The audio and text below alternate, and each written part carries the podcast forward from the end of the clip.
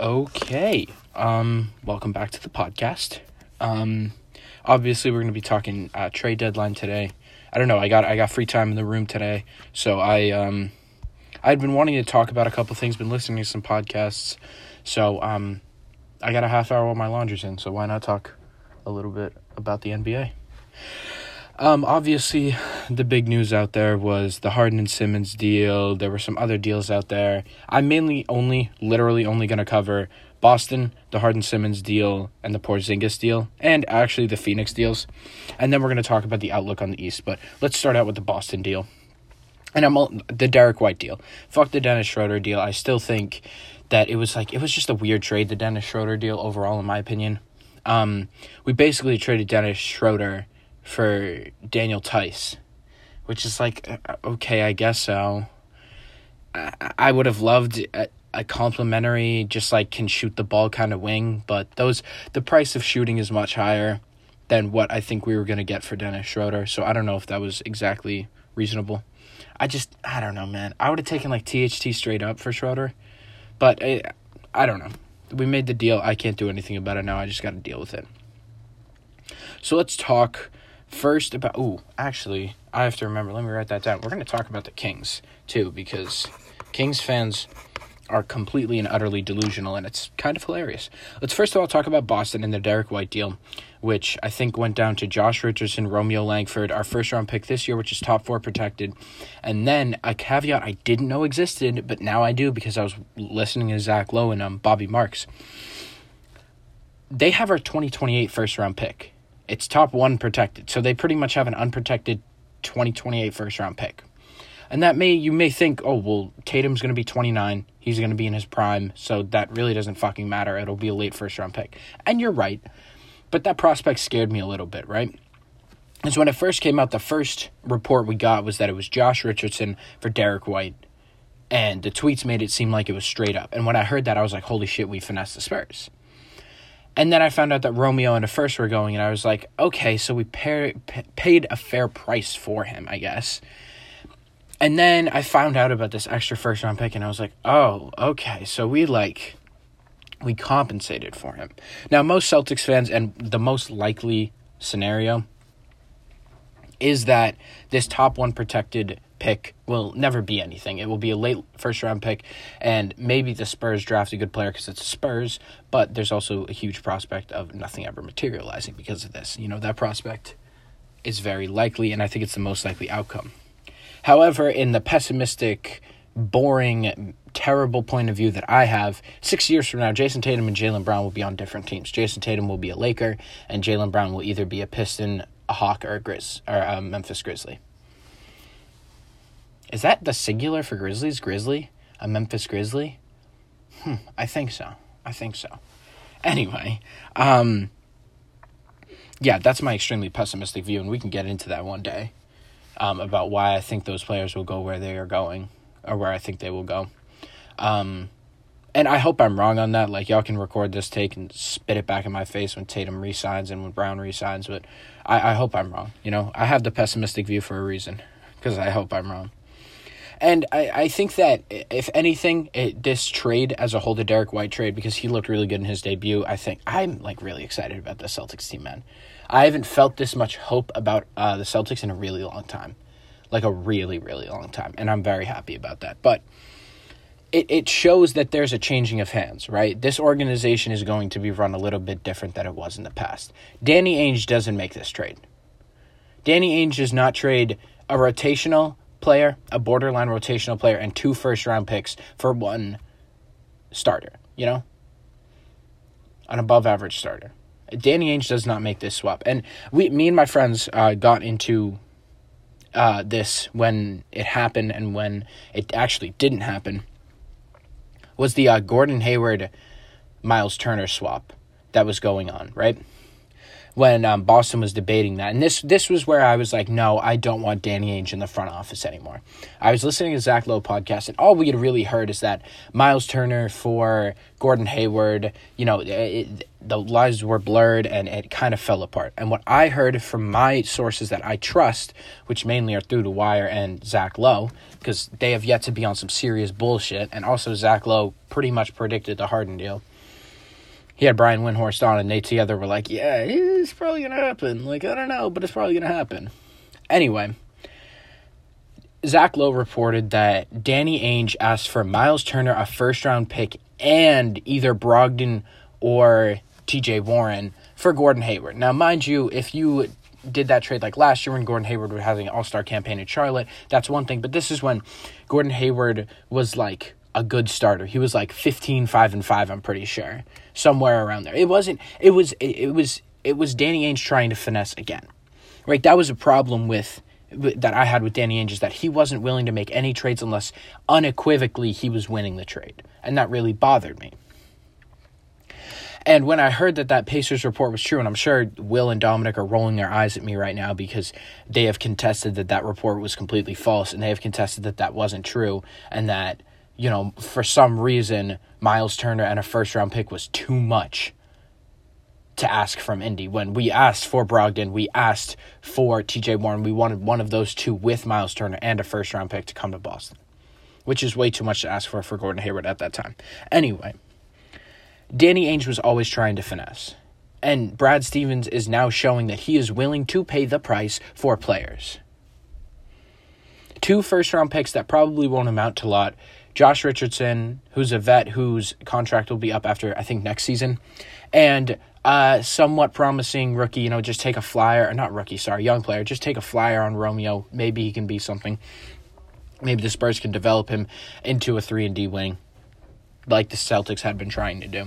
It shows that there's a difference here, and that's that's what's also giving me hope is that Brad Stevens is going to be someone that they that people want to trade with. Nobody wanted to trade with Danny Ainge because he was always trying to finesse. Nobody wanted to trade with Danny Ainge because they were scared they were going to be the next ones to get finessed. And I, I saw a couple tweets that was like every time someone has talked to the Celtics, they feel like they have evaluated assets at their market value and that they have done a good job. And I think that this Derek White's trade is a great reflection. And it's just it's just nice. As as Celtics fans recently a lot of our acquisitions haven't really worked out. Kemba didn't really work out the way we wanted him to. Fournier didn't really work out. Schroeder worked out pretty well. Um I'm trying to think of other Josh Richardson apart from like the last like 3 weeks wasn't really working out that well. Um I'm trying to think of anybody else. I'm probably forget. Uh, Gordon Hayward didn't work out well at all. Kyrie Irving didn't work out well at all. And I mean, knock on wood, but I'm really hoping that that this Derek White thing works out because it looks like it's going to work out. So in terms of Celtics talk, I think that will be it. I just like that. I like what we did. I think it not only acquire it gets our roster to push push forward a little bit. I hopefully we'll be out of the play-in, man. The East is fucking competitive, dog the East is competitive, man. But I, I would I would just love for us to be a top six seed. I think in terms of the top five seeds in the East are pretty solidified. I think the Heat, Cavs, Bulls, Bucks, and Sixers will be in the top five in some order. And then I honestly believe it's between us and the Raptors for the sixth seed. I think that the Nets are going to continue their slide that they're on. Ben Simmons is going to take time to get allocated. Kevin Durant's not going to be back for another like two weeks, and then Kyrie Irving's only playing half the games. Um, that was an interesting caveat too. That's important to note. Bobby Marks, who was the GM of the Nets when they made like all the awful deals with the Celtics. So, I mean, take his word if you want or not, but he is now an insider in for the NBA, and he was on the Zach Lowe podcast, and they were talking, and Bobby Mark said, "Hey, man, I'd be absolutely shocked if we see Ben Simmons before Kevin Durant comes back." Which was kind of interesting to posit and he made the argument that you're not going to put Ben Simmons out on an island. Like the reason Ben Simmons wanted out of Philly is because there was a lot of responsibility on his shoulders. And the Nets is a better situation because there's less responsibility there. And so it was like, oh yeah, I guess that makes sense. But that's neither here nor there. Damn, the Raptors are on an eight game win streak. I didn't even know that. They're really surging. Someone tweeted out the other day, um, VanVleet, Gary Trent, and um, Scottie Barnes, Loki, a big three. And I was like, hey, man, you ain't even tripping too hard. Um, Yeah, that was that was a really cool tweet. But like that made me that made me realize the whole Ben Simmons situation. We might not see him for a little bit, a little bit longer than I thought. And then it's still like the Nets just have so many questions. Like Kyrie Irving really fucked this shit up. Like I respect his I, I I don't even respect his decision. I really don't. I think he's being a fucking baby bitch boy. And I think that everything like I I I don't hate Kyrie Irving because I don't. I think that a lot of Boston fans unjustly hate Kyrie Irving. They like to remove context from the season and instead just put all the blame on Kyrie, which isn't fair. I just don't like it. I, I don't like his decision in general, and I try to give him the benefit of the doubt, but it's like, dude, this is like all your fault. Like, kind of. But my uh, the Nets thing is weird, so let's talk about it. Let's talk about the Harden situation because I am an avid James Harden hater. I, I hate James Harden. I will tell, I will be the first one to tell, I fucking hate James Harden.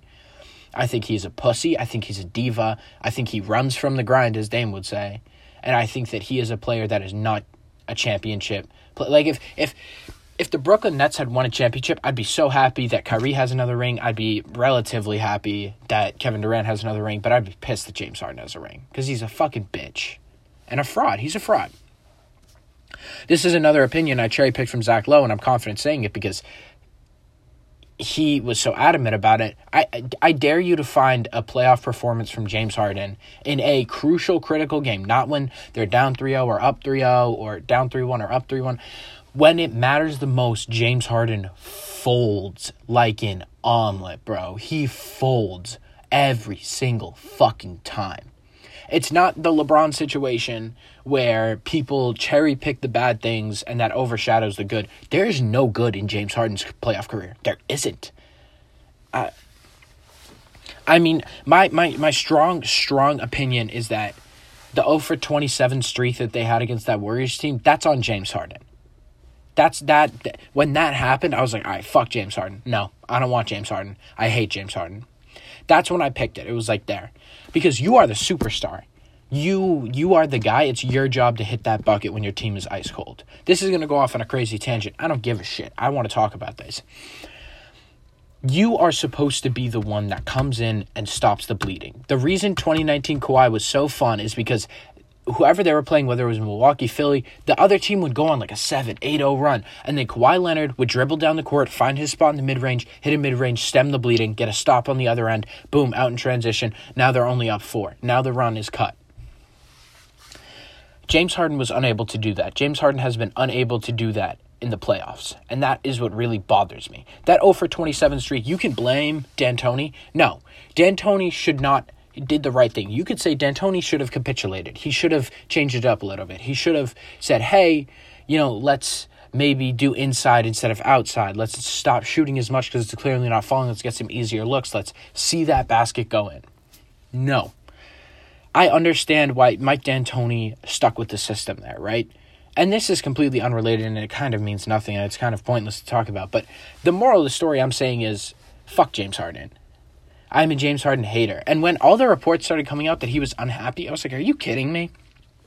Are you kidding me? Because I, I am an adamant believer that if Bruce Brown doesn't fall into Kevin Durant's knee, James Harden is never traded. If Kevin Durant doesn't get injured, there's no reason for James Harden to get traded. Sorry, excuse me. Um, if if it's just like this Nets team is just such it hurts my brain to think about it. That's what it does. It just hurts my brain. I hate James Harden. I, I guess I respect Kevin Durant a little bit. I th- I still really don't like Kevin Durant the person, and I love Kyrie Irving.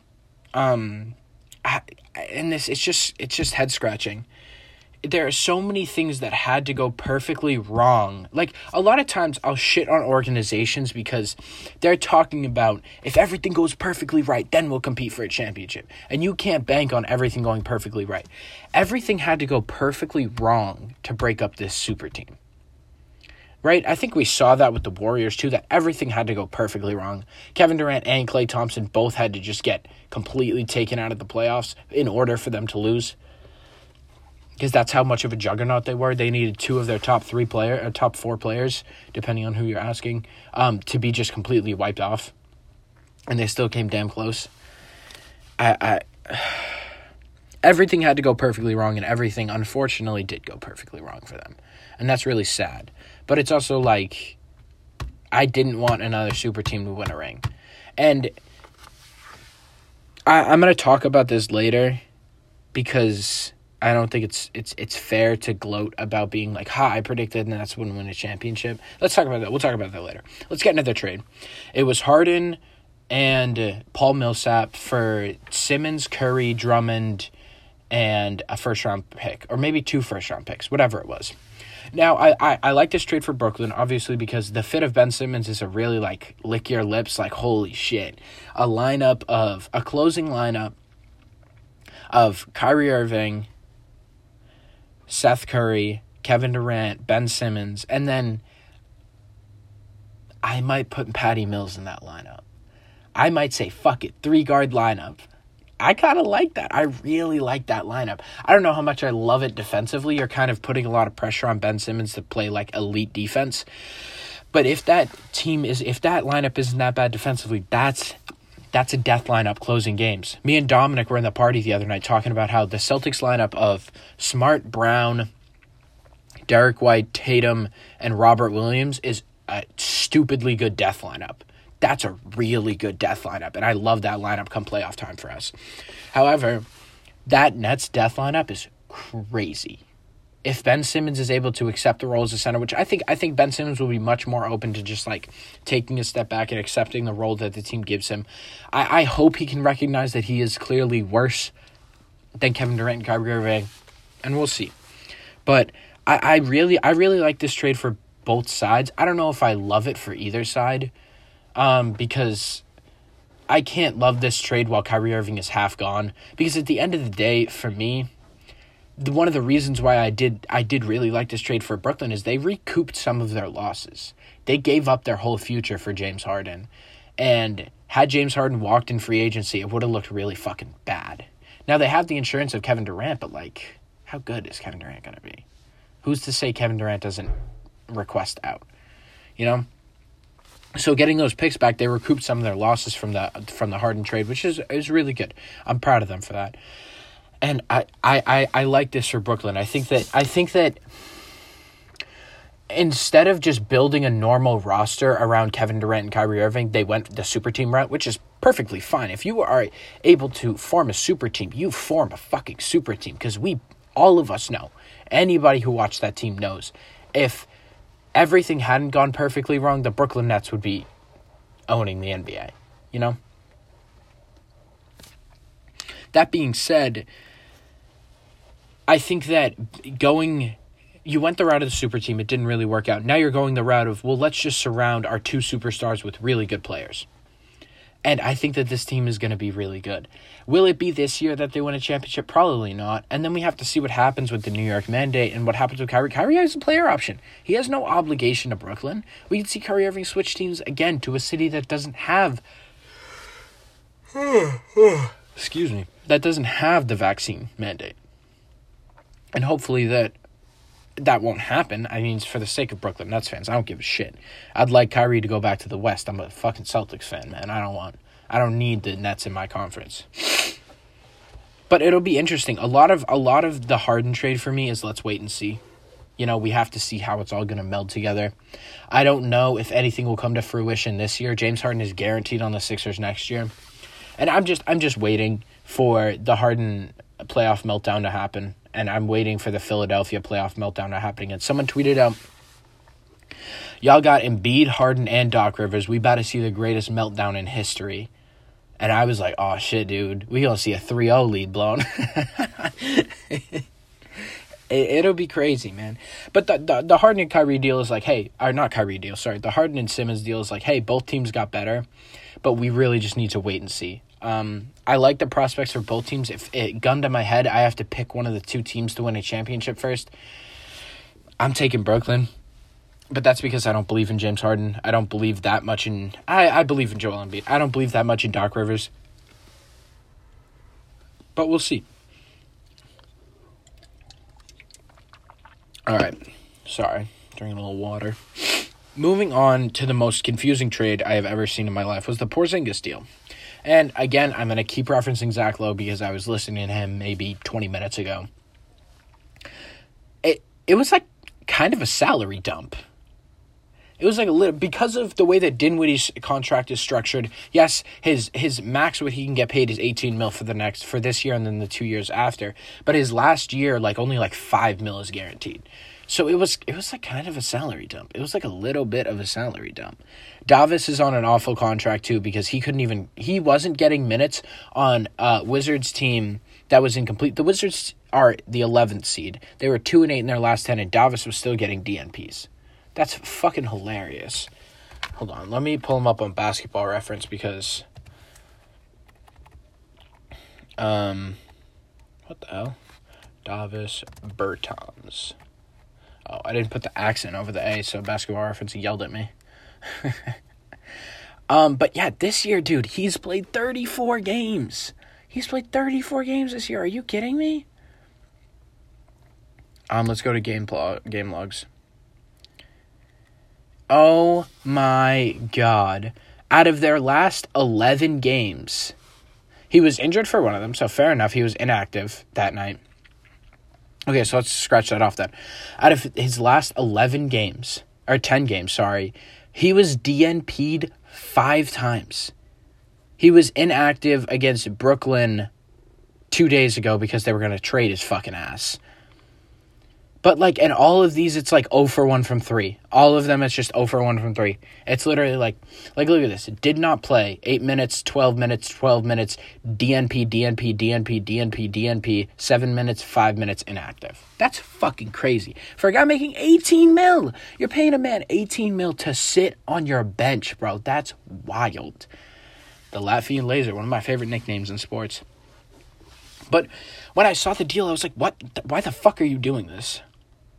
You're just going to piss Luka off more. And a lot of it, the argument that Bobby Marks made on the Zach Lowe podcast is that Porzingis had kind of been this cloud over the organization. And it was kind of like, it was just like, they're not, you know, him and Luka aren't good together. It's not great together, whatever. You don't sell an asset that low, though. And it just like the Dinwiddie contract, it, none of it makes sense to me. I think you could have gotten something better for Porzingis in terms of fit because you have that ball handler. If I if you want to pay Spencer Dinwiddie eighteen million dollars a year for this year and next year and possibly eighteen million dollars the year after, why not just pay Jalen Brunson twenty million dollars for the next three years? I don't get it. I don't get it. Because Spencer Dinwiddie is awful. He has been horrible this season. No one can deny that. Even the biggest Spencer Dinwiddie fan can't deny that. And Jalen Brunson has been playing so much better and is only really demanding two or three more million dollars. Luka also loves Jalen Brunson. For me, when I saw this trade, I was like, okay, so they're letting Jalen Brunson just walk in free agency? Like, that's kind of weird to just admit that. And if you're going to do that, why not trade him and get some fucking assets for him? It was just like. Dallas has kind of shown over the past couple years to be an extremely incompetent organization there was a great piece after they lost to the Clippers um last year I think it was. Yeah, cuz I was it wasn't COVID year. Um Zach Lowe invited a guest on his podcast and I forget I couldn't you could probably go find it if you wanted to. Um it was sometime like right after the Mavs lost in the playoffs. Basically, the guy came on and told Zach how like toxic and gross it was in Dallas and how poorly run the organization is right now and how bad of a state it's in right now. And this just like continues to show it. So that was a really weird trade to me. And talking about inept because like I just don't I don't understand. That's what really got me. Is like okay, so you're admitting 100 hold on. Not really. Sorry, Kenny tweeted out being able to say you picked off Brett Favre as a flex. He threw the most interceptions in NFL history, and in my opinion, is the most overrated quarterback in NFL history. Um, no, that's not a flex to say you picked off the most intercepted quarterback ever. Anyway, a little football talk. I'll start a football podcast. No, I won't. I'm talking out my ass. Um, we're going to talk about a football podcast later because he was talking wild. But if we're speaking of inept franchises, which I think uh, Dallas is really rising It's rising through the ranks of hey, this franchise has no idea what the fuck it's doing and needs to be stopped. Like this is this is just another like Dallas keeps doing things that we are to point to and be like, "Well, that's why Luka left because they did that and then that and then that." And this is another mark on that fucking calendar. They traded Porzingis for uh, two horrible contracts, two just objectively bad contracts, and they let Jalen Brunson walk. I'm assuming they let Jalen Brunson walk in free agency. We'll see. Let's talk about the Kings trade because that that was kind of like a holy shit trade when it happened. Um, I was in class when it, all of these trades, by the way, happened while I was in my statistics for science class. So I haven't been paying attention for the last two classes, which is hilarious because I hate that class. But the Kings, um, it was it was interesting, man. The the trade as a whole, I don't really like. I don't like it as an NBA fan if we're just like taking a step back and looking at the auras of the NBA and and what the Kings should have done. I don't like it. The justification I've heard is the Kings can't justify another fucking rebuild. They really can't. And I agree with that. I understand that. That you can't justify another rebuild. And that's true. Hey man, they're they're like genuinely just pushing and pounding away to be a ninth seed. And that's fine. If I my problem is if I am a Sacramento fan, I would be fucking pissed about this trade. Because if I am a Sacramento fan, I would rather rebuild than just cap out at a ninth seed. Because that's really what this team in the Western Conference, Sabonis and De'Aaron Fox is literally going to cap out as a t- 9 10, like 7 through 9 seed and that's really I, I would hate it as a fan. I was I was in Kings spaces the day of the trade, and all of these Kings fans were talking about how you know the Kings won the deal. Yeah, I love Halliburton, but this is a great deal. Like I'm so happy. Like I'm like people were like very supportive of this trade, which was very different. The Kings subreddit and the spaces on Twitter were two completely different places, and I tend to trust Reddit more. Reddit tends to be like more basketball nerds that kind of know what the fuck they're talking about, and Twitter Spaces tends to be casuals because it's fucking Twitter. I, I wanted, I was in class, so I couldn't like raise my hand in Twitter Space. I wanted to raise my hand in Twitter Space, be like, y'all are tripping ass.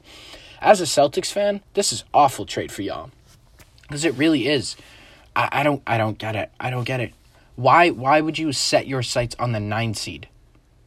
As your goals. If my friend, like, I understand the argument of this franchise hasn't done shit. So capping out at a nine seed, at least it's something. It's like this argument. At least it's something. I don't agree with that. I think that meddling as a, a mid tier team is a horrible thing to do. And I think that if you had jettisoned off De'Aaron Fox for Ben Simmons, which we don't know how that deal went. Like, uh, this is all opening Pandora's box. You could have done something better. Is is just my thing.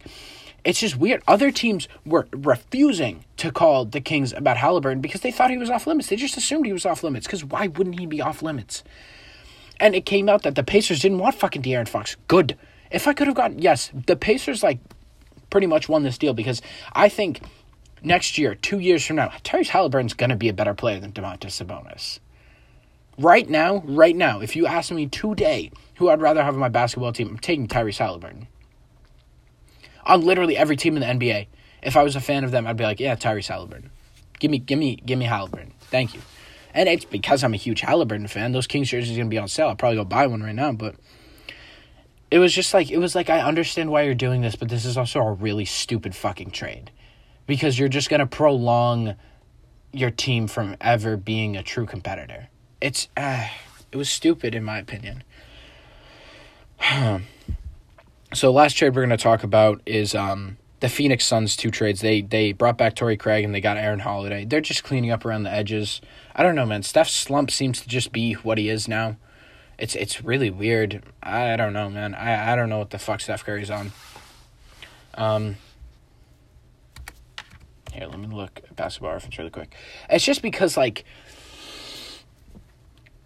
I know he's shooting 38% from 3 and people are acting like he's fucking, you know, he's shooting 42% from the field though. That's pretty bad stuff considering all can all things considered.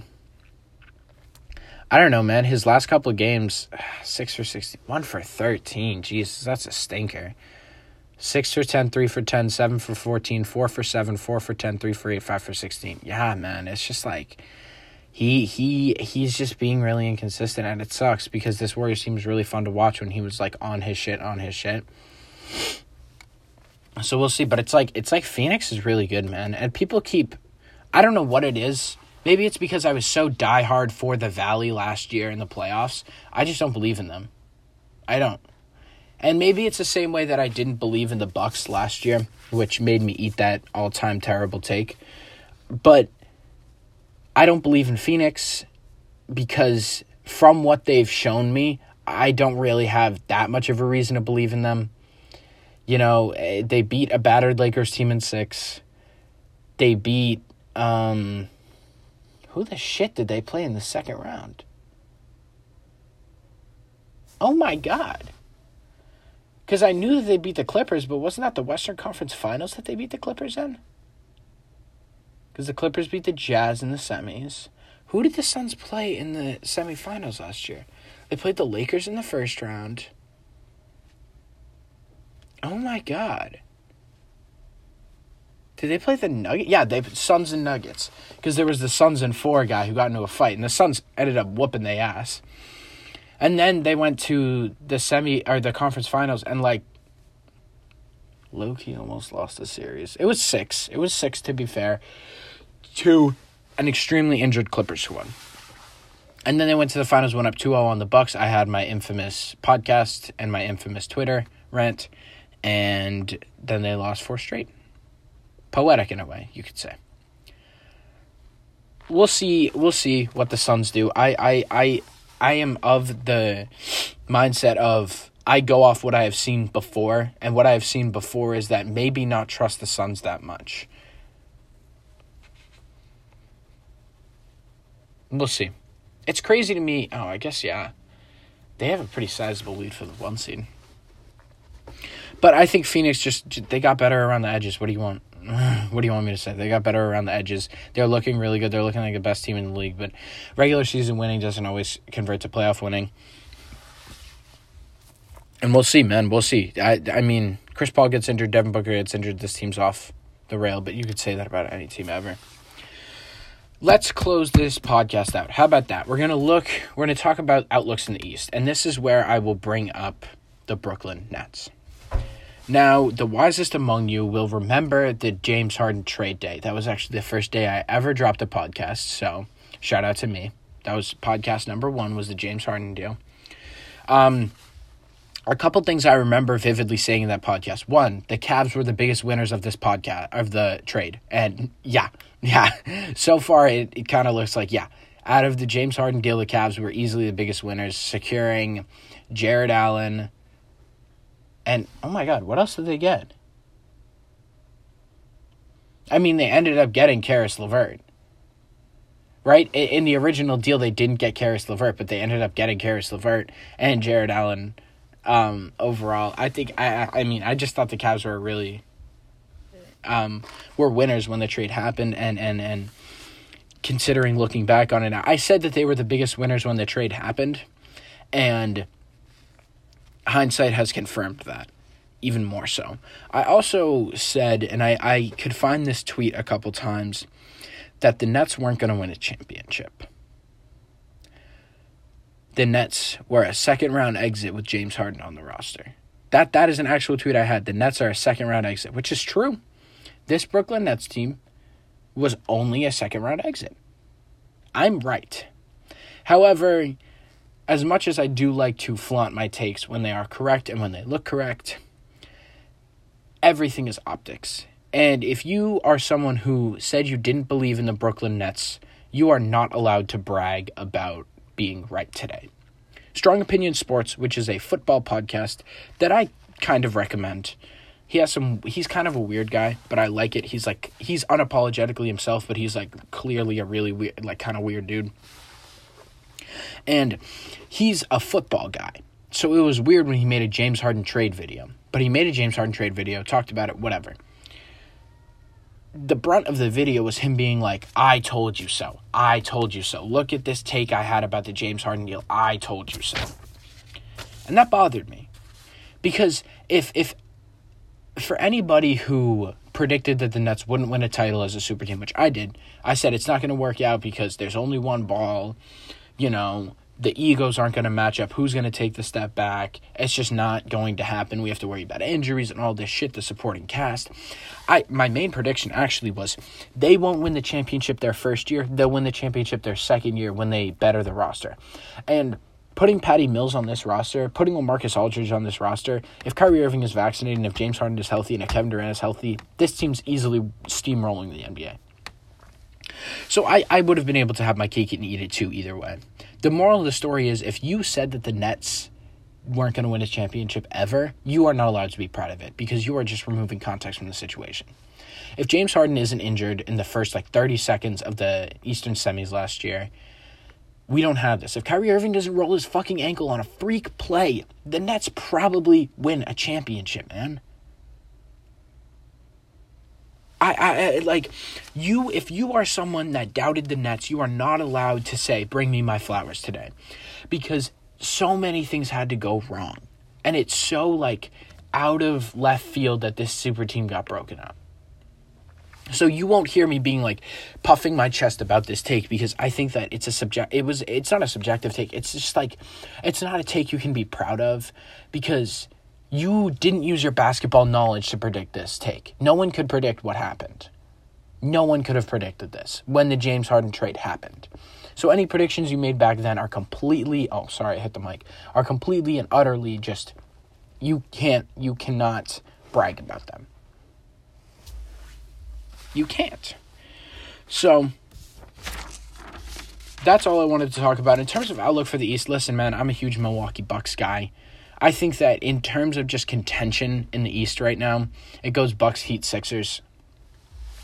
Um, just because the Bucks and the Heat have the experience together, I think it's more likely gumming into next season that the Sixers and Nets are the one and two. I think that's what's going to be. Listen, trade deadline deals, man, they, they tend to be hard to meld with. If we look at just last year, Vucevic and LaVine, their pick and roll only started to work in like the last like seven games of the season. But I think that the Heat and the Bucks, just because of their swagger, they're like, I don't give a fuck who you are. We'll play you and we'll beat you. Mentality and everything about that is really good. And hopefully, hopefully, you know, I'm wrong. Hopefully, I'm wrong, man. I would love Joel Embiid to get a ring. I would love for this Brooklyn team to work out, but I just don't think it'll happen this year. I think they'll be really good next year. I don't think it's going to be as quick as people think it is. I think there's going to be a gelling period between Harden and Embiid, but we'll see. I think I think the outlook for the East hasn't really changed that much. We had this talk in the group chat. Will was saying, "Hey man, the Sixers are gonna win." You know, six and five. That was what was happening in the group chat. I mean, Dominic were like, "Eh." I, I question the fit a little bit, but they're superstars, man. They're gonna figure it out. Um, so thank you so much for listening. I think I'm gonna end it off there. Um, like, share, rate. I don't fucking know, man. Thank you. Peace.